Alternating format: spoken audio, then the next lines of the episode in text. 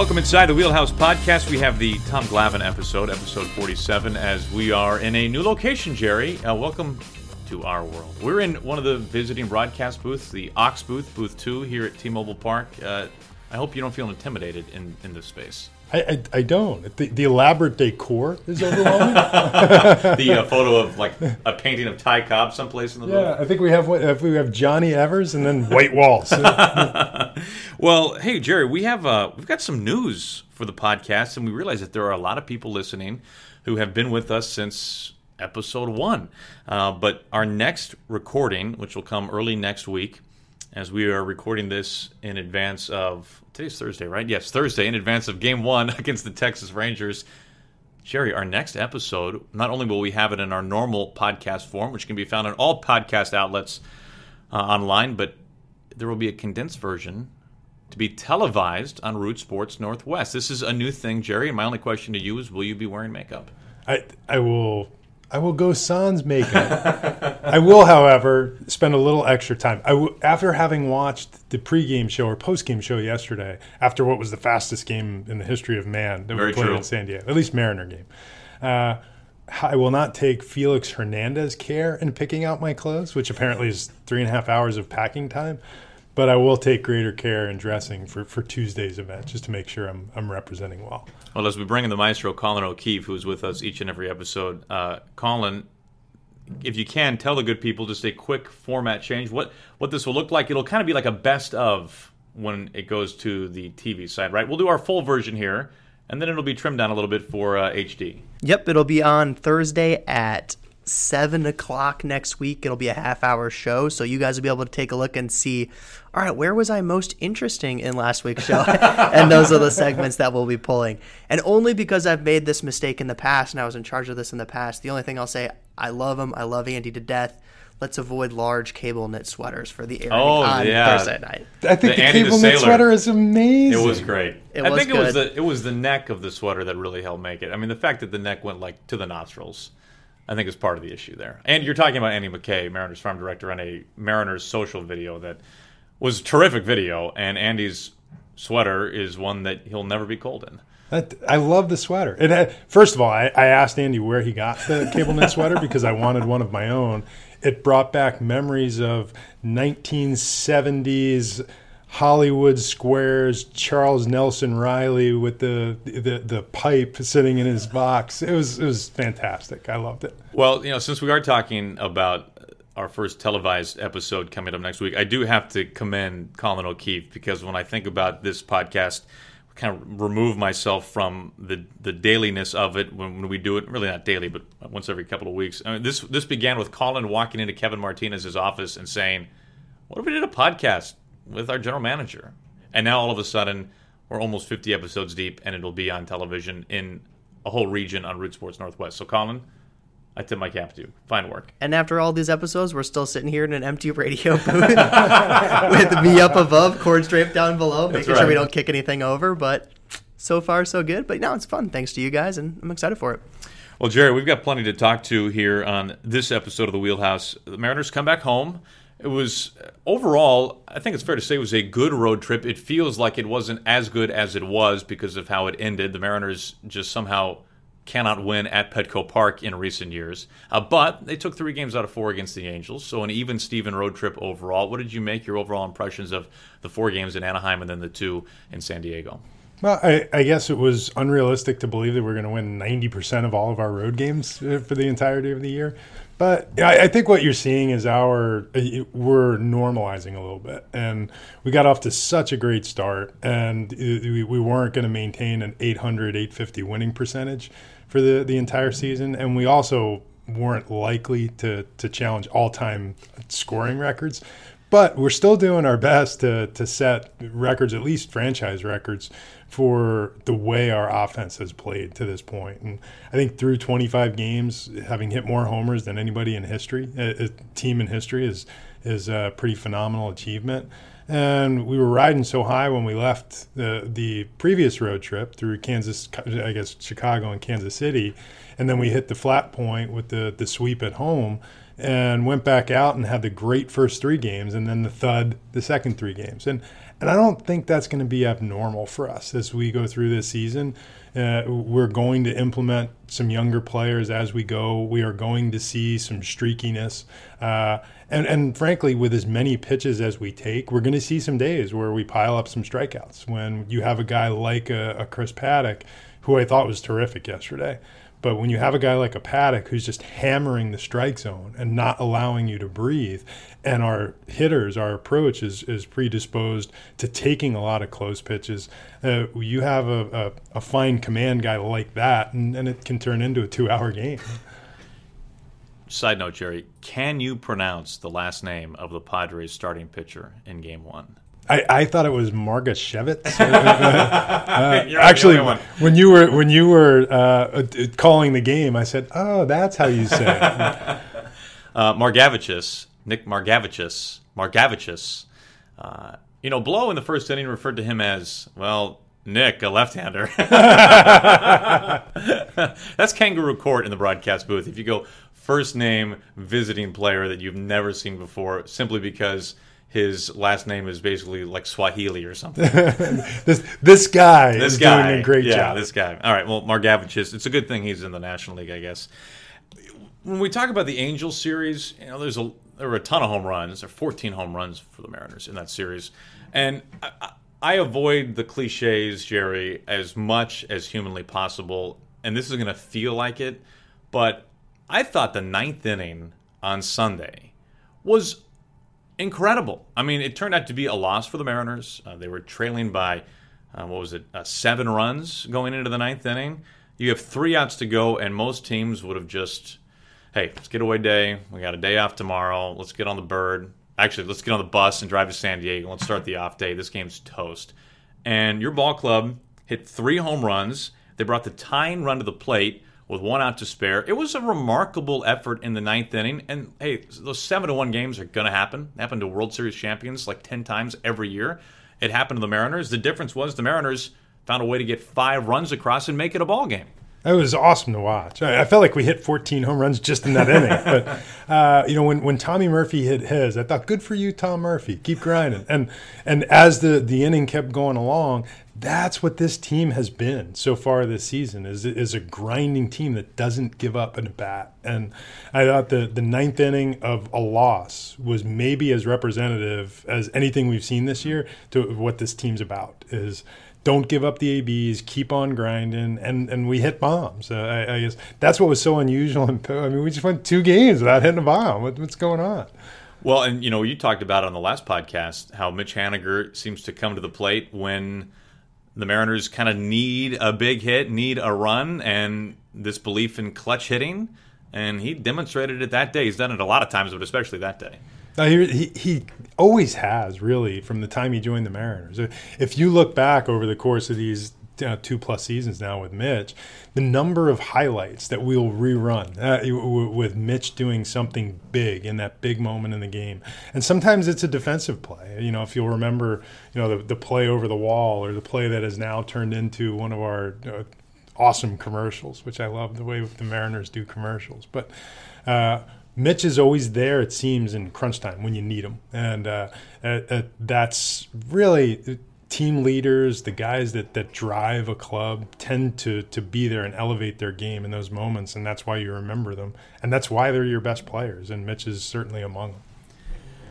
Offensively, Mariners catchers have been among the best in baseball in terms of the average, the slugging, the home runs. I mean, offensively, in a position where most teams really struggle to get production at the plate, Mariners catchers, both Murphy and of course Omar Narvaez, have really produced. How about defensively for Omar? We know the story on Omar coming over from Chicago. We know the work he put in even before spring training. We are about a month into the season. What is the progress that you've seen behind the plate for Omar Narvaez? Well, I, you could count this for Omar and for Tom, uh, but the the job that has been done by Tony Arnerich, uh, what Scott was able to do with, with Omar in the spring, but mostly all the time that Omar spent on this is he has he came on as we know as, as maybe rated among the the the lowest in, in, in the American League in regard to pitch framing in 2018 at this point in the season, and, and it's early, and and sometimes the, the the metrics will create some white noise this early in the season, but we do an internal measure, and we feel like eh, about a week ago we got to the point where where the the noise stops, and now it's it's telling information, and we do a game by game assessment of the the pitch receiving and and game calling, and Omar not is not only has he been above average through this point in the season, there's some nights where we count him as being elite, and it, it's really representative of the work he's putting in. And now you'll see it in the public domains. When, when you start to see the, the pitch framing data that's being poured out in the public domains, Omar has gone from near the bottom of the list to, to a much more favorable position.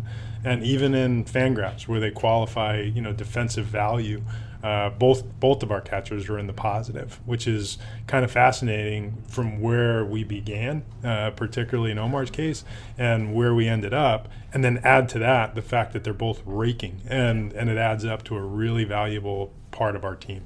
How do you, or how does anyone who is in charge of putting numbers to what they see on the field, especially ones that are more obscure, how do you go about judging game calling? That seems like almost impossible thing to measure.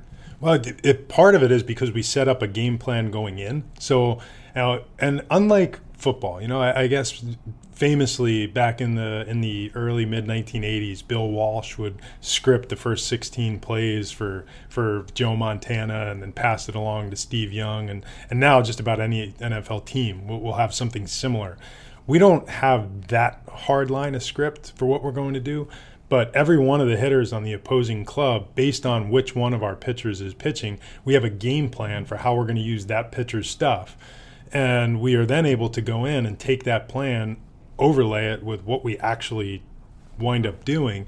And you, you can, I guess, extract the noise of poor pitch command. So, did we throw the right pitch? were we calling the right location? So it requires a lot of manpower or or individual uh, attention to to get it right. But we do have all of the information we need to determine whether the game was called well. Uh, and how often we were going to the right pitch, how often we were using that pitcher's best stuff to attack that hitter's greatest weakness. So, in other words, it sounds like it is far easier for you or any club to analyze their own pitch calling than it is for you to look at a catcher on another team, a possible free agent or a trade target, and decide if what they did was good or not. Correct. There we're left with a little bit of guessing. All we can do in that is is how we would choose to pitch those hitters, and maybe they're doing it a different way. Uh, you know, you'll notice now, and uh, you know, Omar and Tom both both wear a wristband that, that give them the ability to reference not a play by play, not 16 scripted you know accounts that they're going to get to. But the, on their wristband lies the information the scouting information how we're going to use our pitcher's stuff. Not what the opponent's doing but how we're going to use our pitcher's stuff. And uh, to this point in the season i think both of our catchers have done a great job with it.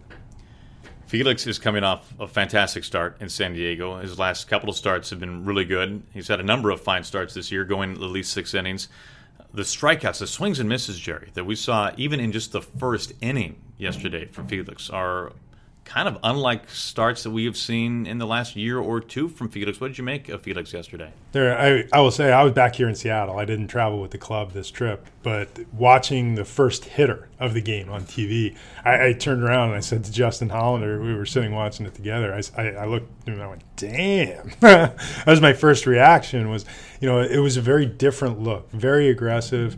You know, Felix has been very engaged in what we're doing this year, and I think his stuff has ticked up, particularly the way he's using his secondary pitches, most notably the way he's using his curveball. But as encouraging as anything is the fact that Felix has been more engaged in in a game plan he is uh, he's game planning with Paul Davis, with our catchers, with our advanced scouting group, which is something that, that is a bit new for him. And you know, Felix for so many years pitched with awesome stuff and the confidence of a Cy Young Award winner, and and it worked. So now this is a, we talked about it a lot for the last three plus years. This is Felix's chance to to kind of adjust and adapt to to his new stuff and and his new approach and this year, more than we've seen in the past three years, he is really embracing it. And and I will say, that I thought his start in Anaheim was good. I thought that I honestly I think he's pitched well each time that he's pitched. Sometimes we're catching him on the on the extra runner he leaves on base, and that's unfortunate. But this outing that he had in San Diego yesterday was the best single outing that I've seen him have since early in the 2016 season. Uh, it might have been the single best outing he's had since since I've been with the Mariners. I thought it was awesome.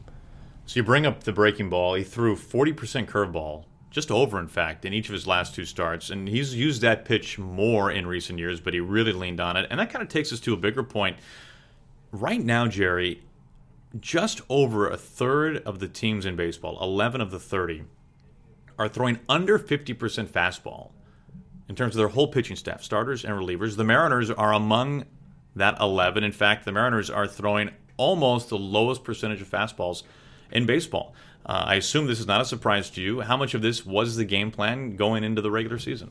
You know, we had this as a game plan, and it is it's a bit of drafting. You know, which comes first, the chicken or the egg? We we we have among the teams in the league, we have the the lowest average fastball velocity for our starting pitchers in the league, and you know.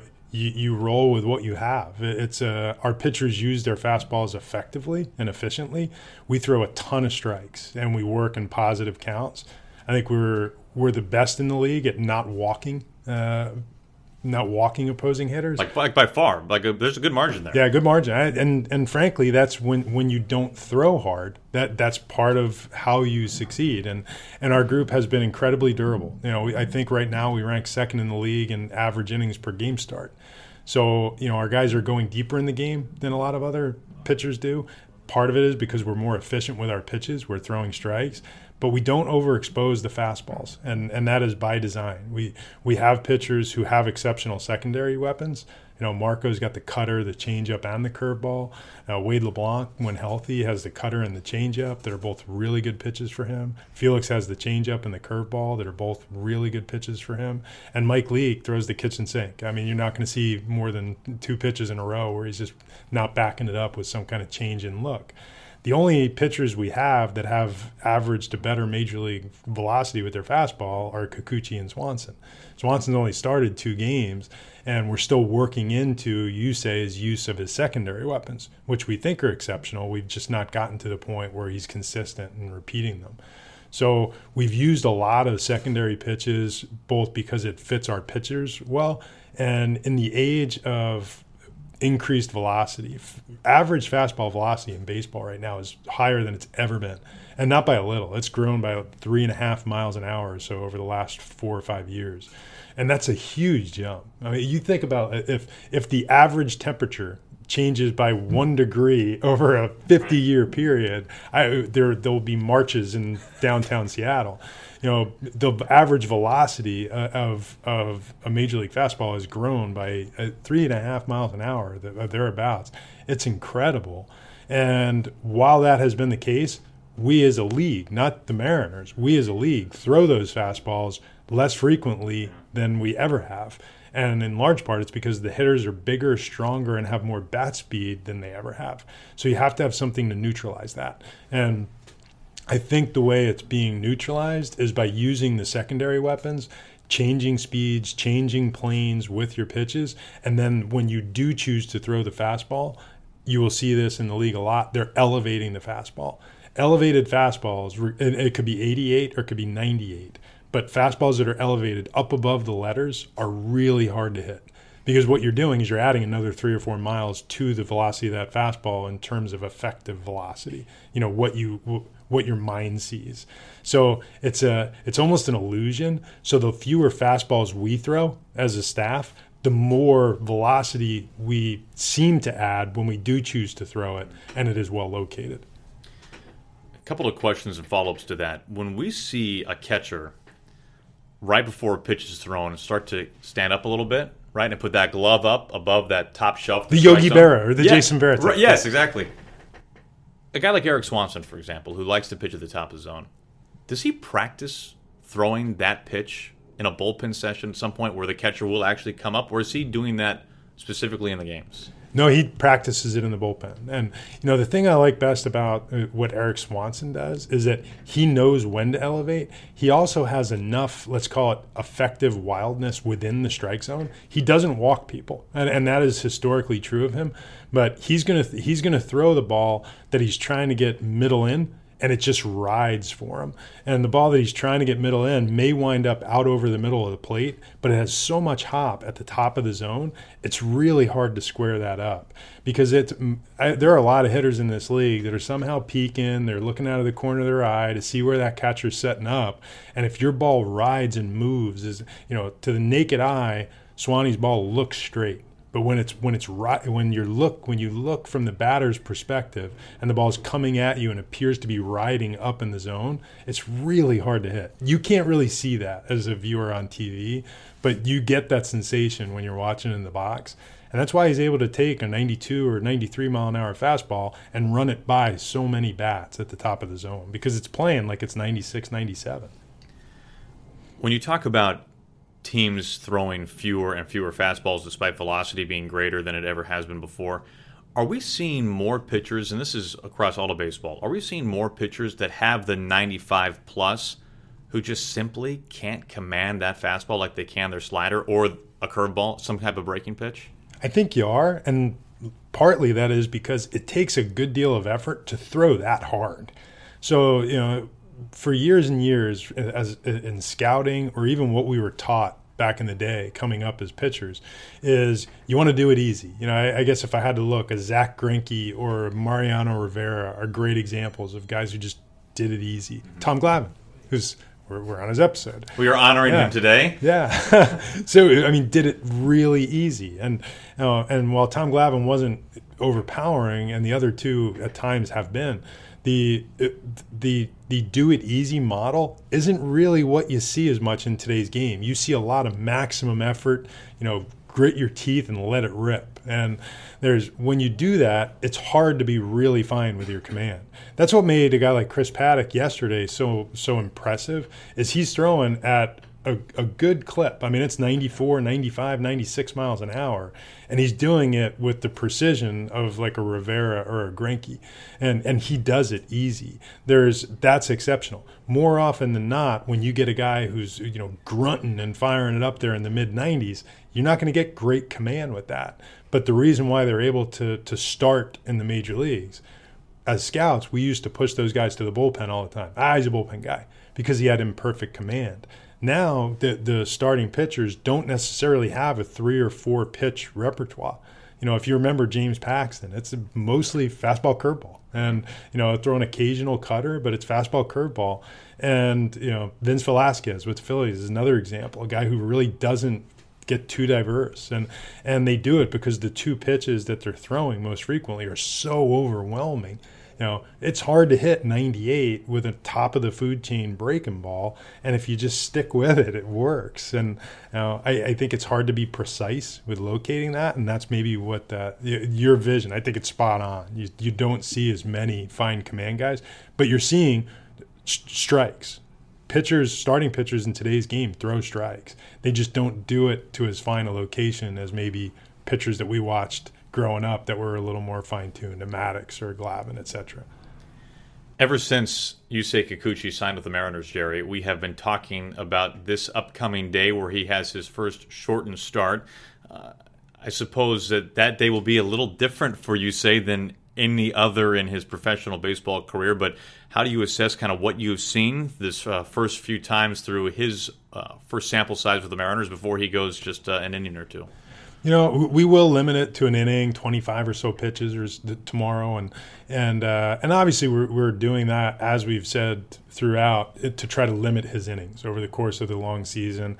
And we do think that this is going. He's averaged five plus six innings per start, and by cutting back once every fifth or sixth start, we're able to uh, limit those innings and keep him about the same target number as what he had last year in the NPB. And and if that's a good start point for him, we, we, we think it's appropriate. It also gives us some innings to play with toward the end of the year, and, and we want him to pitch through the full season. What we've seen to this point is in each of Yusei's starts, I think his stuff is getting better with each start. I know we're seeing more velocity start to pick up with each start, multiple 96s in his last outing. And what we're seeing is the better drive to his glove side. You know, and, and for the pitchers, uh, uh, the starting pitchers, you know, Yusei doesn't really have a changeup that he uses at, at, game time. He works on it in the bullpen. It's fastball, curveball, slider. He does have three pitches.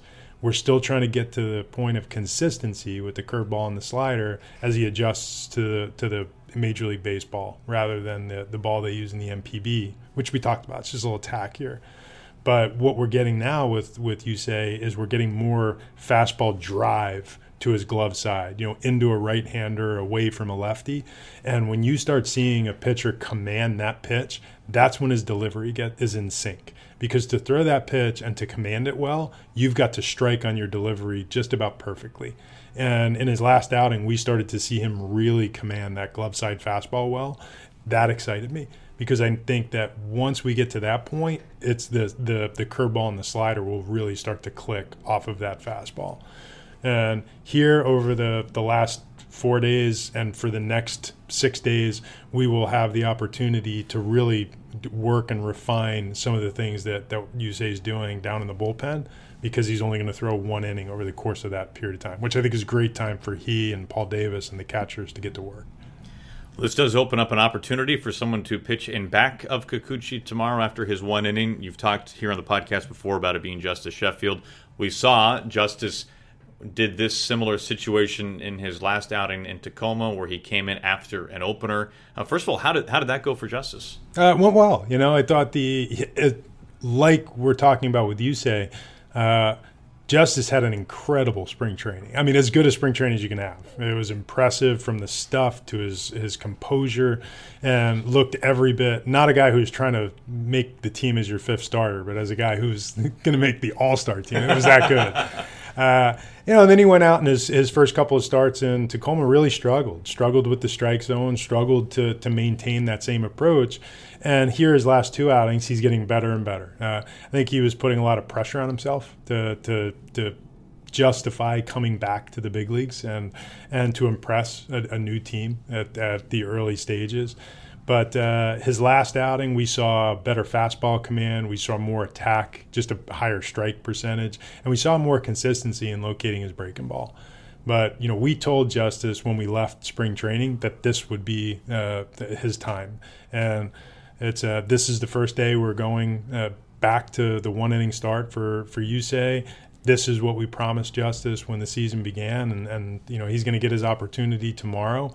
I thought he handled very well coming in out of the bullpen, but he got a chance to do that a little bit last September with the Yankees. And uh, you know, it's th- this is a little different in that we're going to ask him to now assume a starter's role once he's in the game in the second. We kept him to about three innings because he just pitched, uh, you know, four days ago.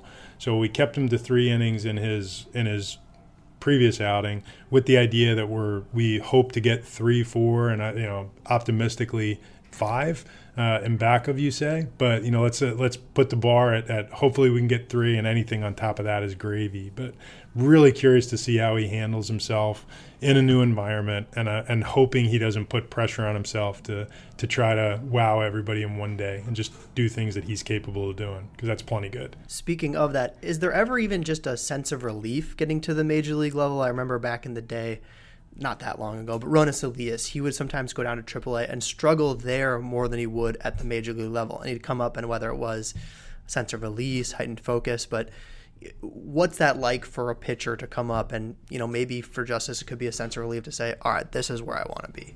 There's, I, I, think there would be. You know, I, I, remember back. I was in AAA. I played in the Pacific Coast League uh, in 1992, and at that time, Albuquerque was a Dodgers affiliate. They were loaded, and uh, Pedro Astacio was pitching for the the Albuquerque Dukes at the time, and and having a terrible year. I, I mean, something in the neighborhood like six and a half, seven ERA in Albuquerque, and they called him up to the Dodgers, and he proceeded to throw, I think, ten straight quality starts, and was rolling out, you know, uh, uh, an ERA something short of two. And I, I, thought that man, it must be that much easier to pitch in the National League than it is to pitch in the PCL. But it's the altitude. Yeah, I, I do think there is something to the, a sense of of relief. I do think there's something too. If you know, major league hitters, the, the strike zone's a little easier here to manage. There's, for for lack of a better way to put it, these are the best umpires in the world. These are the best hitters in the world. These are the best mounds in the world. It's the facilities, the the personnel, and the the the, the surroundings are are conducive to success if you allow yourself to. And now, like any other place, you just have to control your breathing. If you control your breathing and and you go out there and approach it the same way you did in high school, the same way you did in A ball, it'll translate the same way. It's it, it's all about how you control your person. Along those lines, I have no authority to make this assessment whatsoever, which is why we have you. Is one of Justus's greatest strengths and also one of the greatest obstacles for Justus, just his overall intensity on the mound. I mean, we saw him in spring training, but the bell hadn't rung yet. I mean, what is his demeanor like in terms of him being a nose breather versus a mouth breather when he's pitching? He is an extremely aggressive guy on the mound, and and it's a. I think over time he, he's he's learning how to manage that, uh, manage himself on the mound. Incredibly competitive. Uh, almost looks like a like an uncaged lion uh, uh, on the mound, and I think that is one of his great strengths. And and on the days where he's struggling, it's probably one of his great weaknesses because he starts moving a little too fast. And you know, at the if I had a, a wish for him, it's that he finds his perfect medium. You know, where where he's able to maintain that high competitive. You know, I'm going to get you and still manage the emotion so that it doesn't send him moving too fast. Because you know the the pitcher's greatest enemy is is the speed of his body. You know, if if if your body or your mind are moving too quickly uh, to keep up with with your arm and the pitch execution, you're in real trouble at this level. You know, at, there are you can go to the minor league levels and you can get by with stuff that's poorly located or you, you have a better chance of getting hitters to chase to make up for the lack in the in command but if you let yourself get moving too quickly here, it tends to catch up with you. Now that we're in year two of the opener era, is there a name for the pitcher to fondle the opener? I, you, you Yarbrough.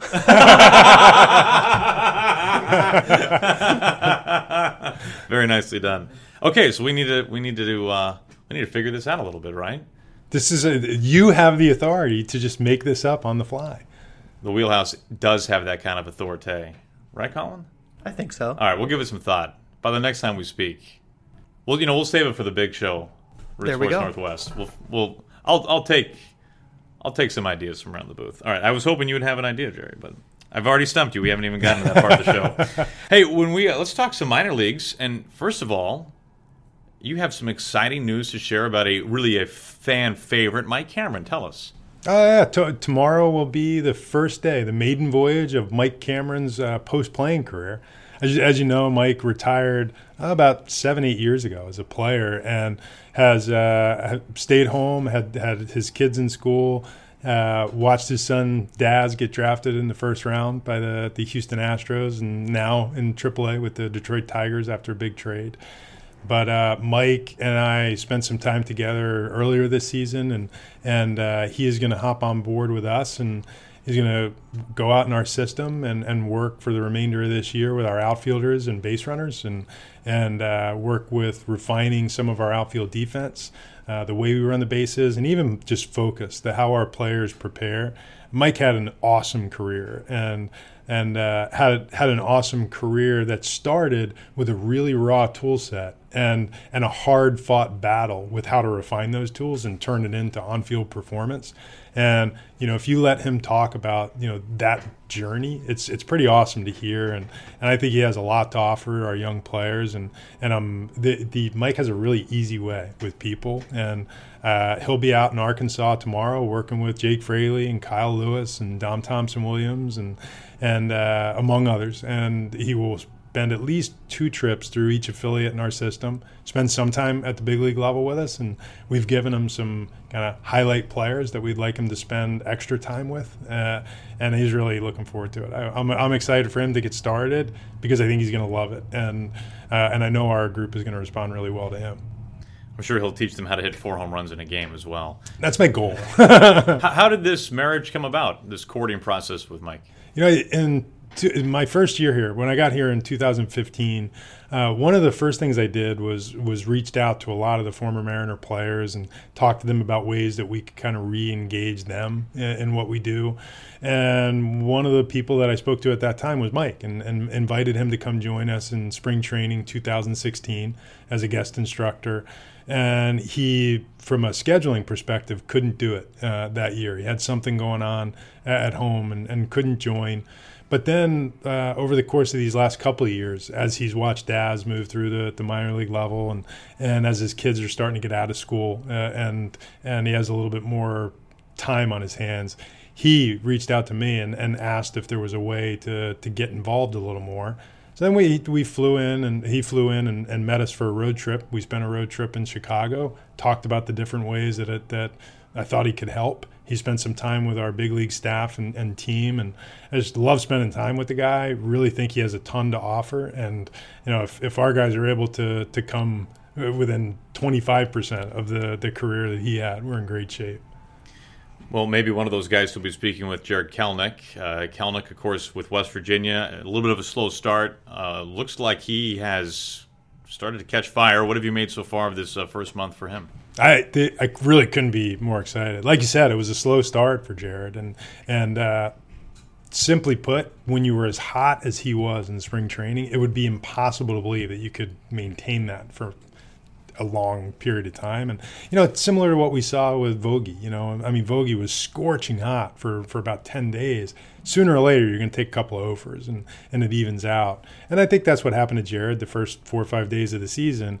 And since that time, he has been on fire. I think has has rolled out some insane numbers over the course of these last ten or twelve games, and hitting the ball hard. I think the uh, if I had one thing to point to with Jarred, his his strikeout rate is artificially high. He, he probably has as good a strike zone judgment as anyone we have in our system, and it, it, like we're seeing here in Seattle, when you are driving as many counts deep into counts as many times as Jarred is, it's a, he's winding up with, with a handful of backward Ks, but it's a bat for average. He's hitting the ball high impact. I think he had a, a double and a homer erased due to rain. Uh, so the numbers would be more magnificent uh, here in these last ten or twelve days. But his uh, his his burst on the scene is not surprising to us, and you know, we're we're kind of hopeful that this is just scratching the surface of what he's capable of because it's pretty awesome. You'd have to imagine so.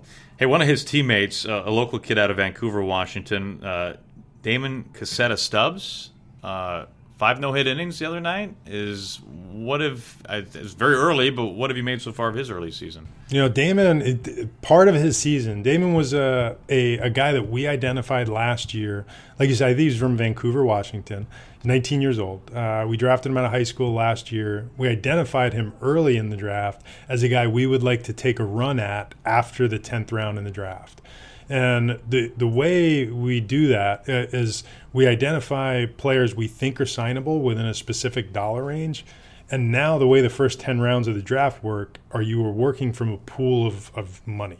Each team get, has a pool, a signing pool that it is up to them how to distribute. And each slot from the 10th round to the 40th, uh, 11th round to the 40th is a $100,000 slot.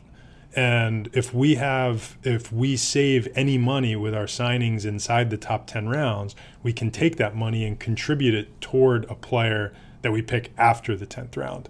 And each year we'll try to identify one player who we think is, is interesting enough or has a high enough upside that we would overpay him in those rounds.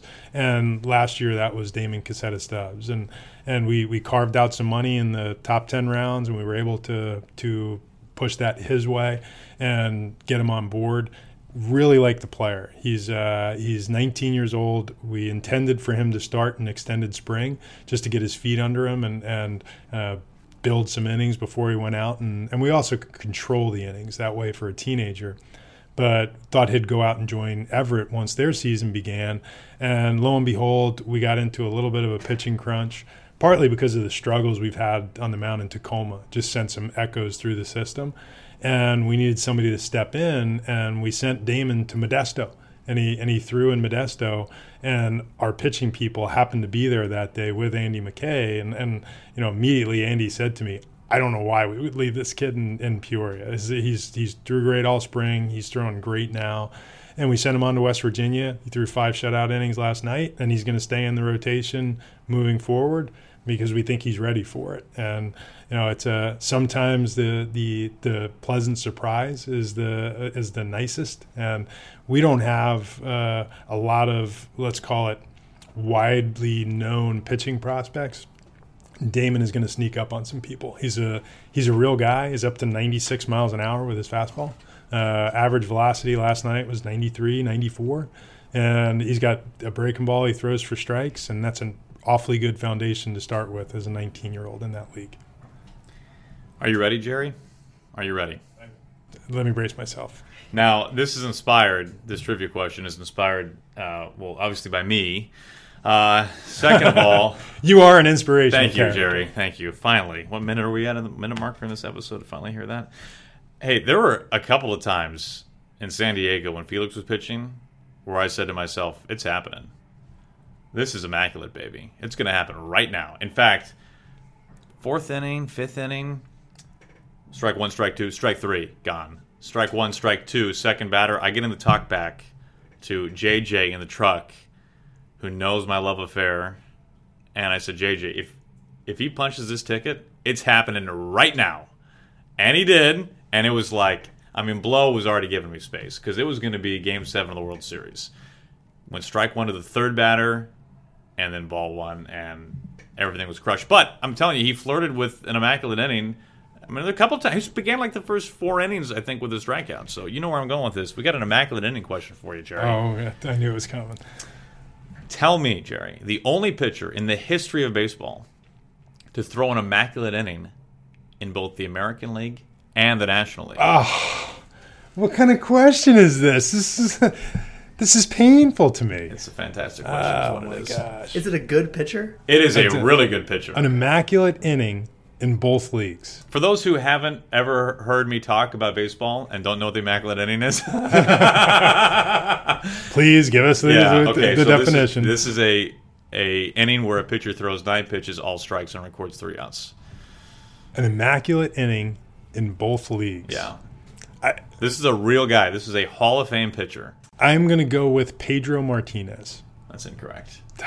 But that's a great guess because he is a real guy and a Hall of Famer. Nolan Ryan is the answer. Wow. One I, with one with your Mets, and the other with the Angels. I, I have to say that as much as I love Nolan Ryan, and there, there are a few, you know, people that I admire more. Not exactly a, a guy that was always efficient with his pitches. I mean, he, he was most famous for like the 160, 180 pitch complete games, and you know, 15 strikeout no hitter. Why are you disrespecting Nolan Ryan so I love Nolan This Ryan. is I mean this is blasphemy. As a former pitcher, you didn't even.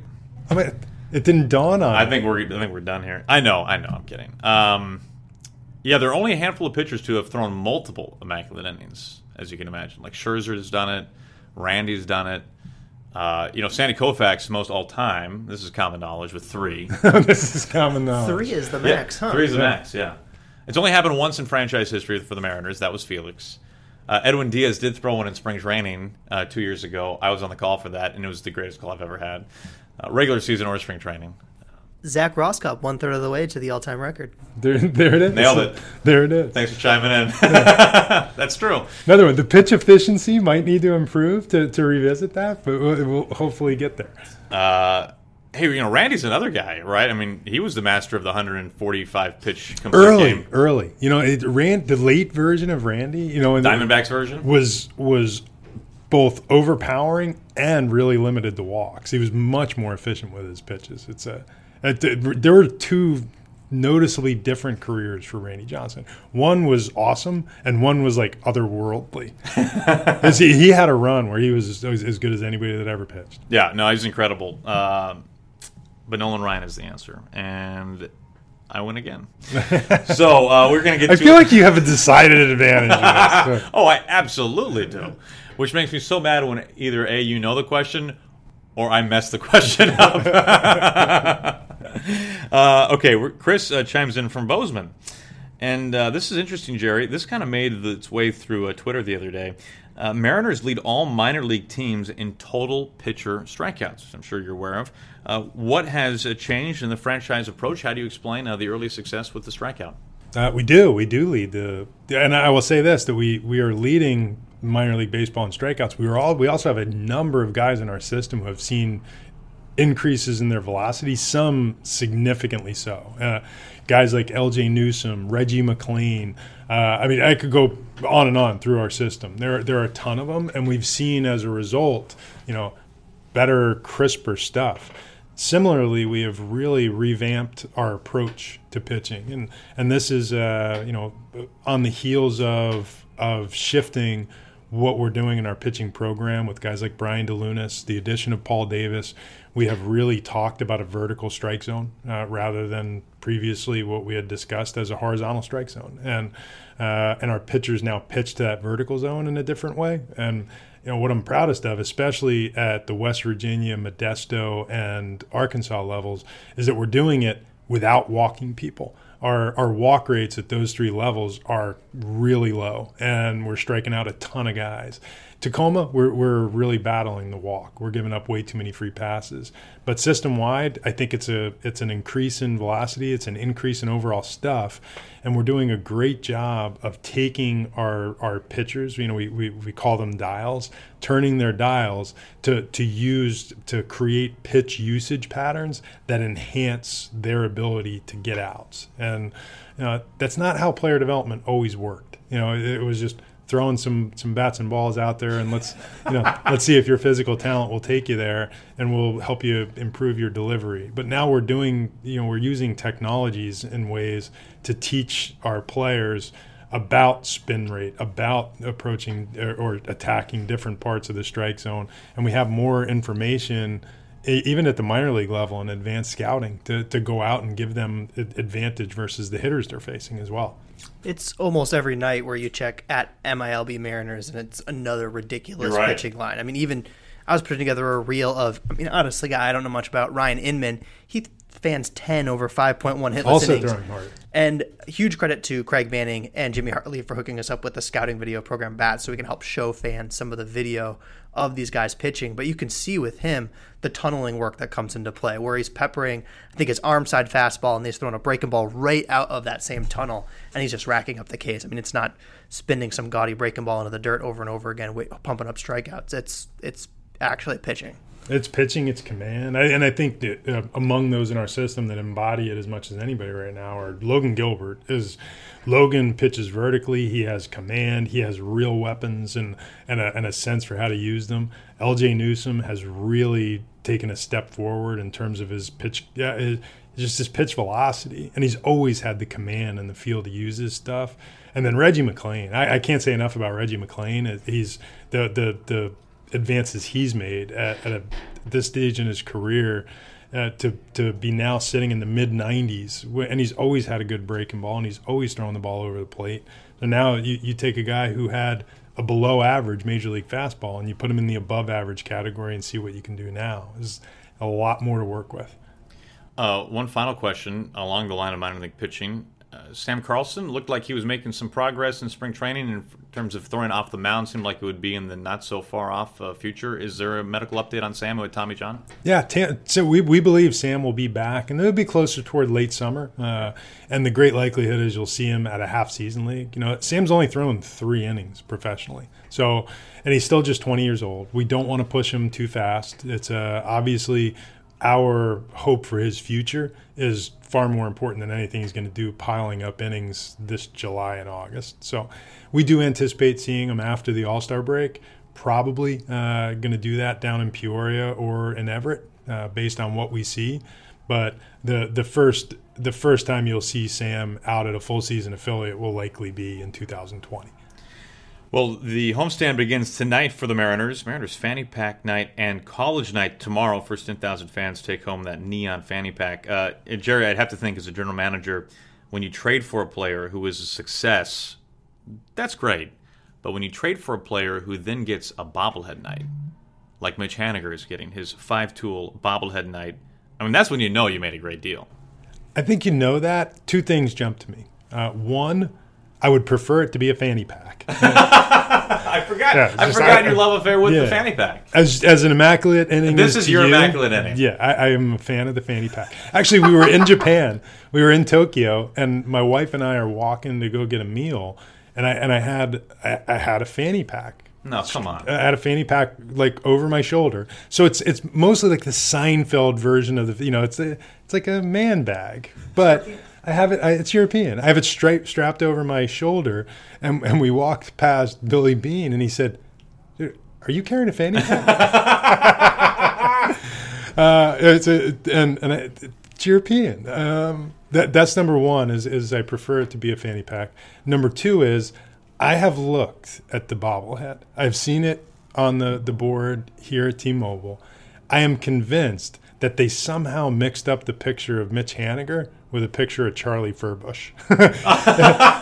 the the face on the it, now Mitch is, is a good looking five tool guy. Sure, yeah. The, the bobblehead bears a striking resemblance to Charlie Furbush. I, I just- this two things Honest mistake. Honest mistake. could happen to anybody. Uh, I will. I have not noticed that, but I will take a closer look. Because you know what, the one thing you're not going to confuse with with Charlie Furbush, five tools. he, had, he had one very good tool, and Frisbee namely a slider. slider. Marlin. Uh, and also, our our, final, our first Little League day of the year is on Sunday, and the Cubs come to town. Joe Maddon and company Tuesday and Wednesday for a quick two-game interleague series to wrap up the homestand. So a lot of good stuff coming your way here at T-Mobile Park. Jerry, the next time I see you, we'll be wearing makeup. One of us will be. one of us. Is. All Jerry, thanks as always for the time. All right, good.